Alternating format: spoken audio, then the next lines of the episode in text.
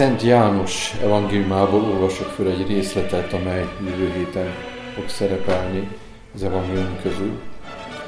Jézus így felelt, bizony, bizony mondom nektek, nem Mózes adott kenyeret az égből, hanem atyám adja az igazi mennyei kenyeret. Az az Isten kenyere, amely leszállt a mennyből, és életet ad a világnak. Uram, kiáltották, adj nekünk mindig ezt a kenyeret.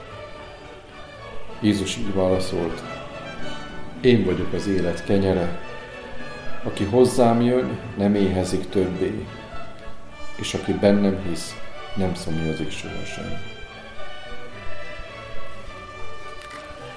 Nem kell azt hiszem külön fejtegetni az, hogy az eukarisztiáról szól ez az üzenet.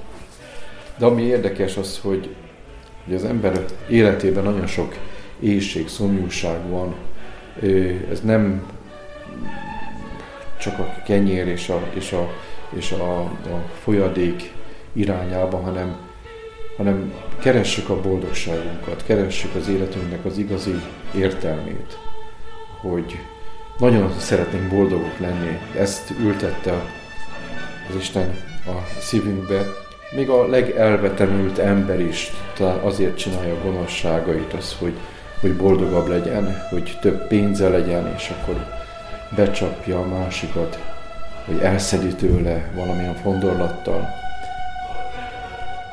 Jézusnak ez a válasz, hogy melbevágó, hogy aki eszi ezt a kenyeret és issza ezt a bort, az nem éhezik és nem szomorúzik többé. Ugyis Jézusnak ez a válasza az tulajdonképpen mindenkinek szól az, hogy én saját magamat akarom adni nektek. Talán erről gondolkozzunk el az, hogy mi az én életemnek a szomjúsága, vagy éjsége. Találkozik -e ezzel a gondolat?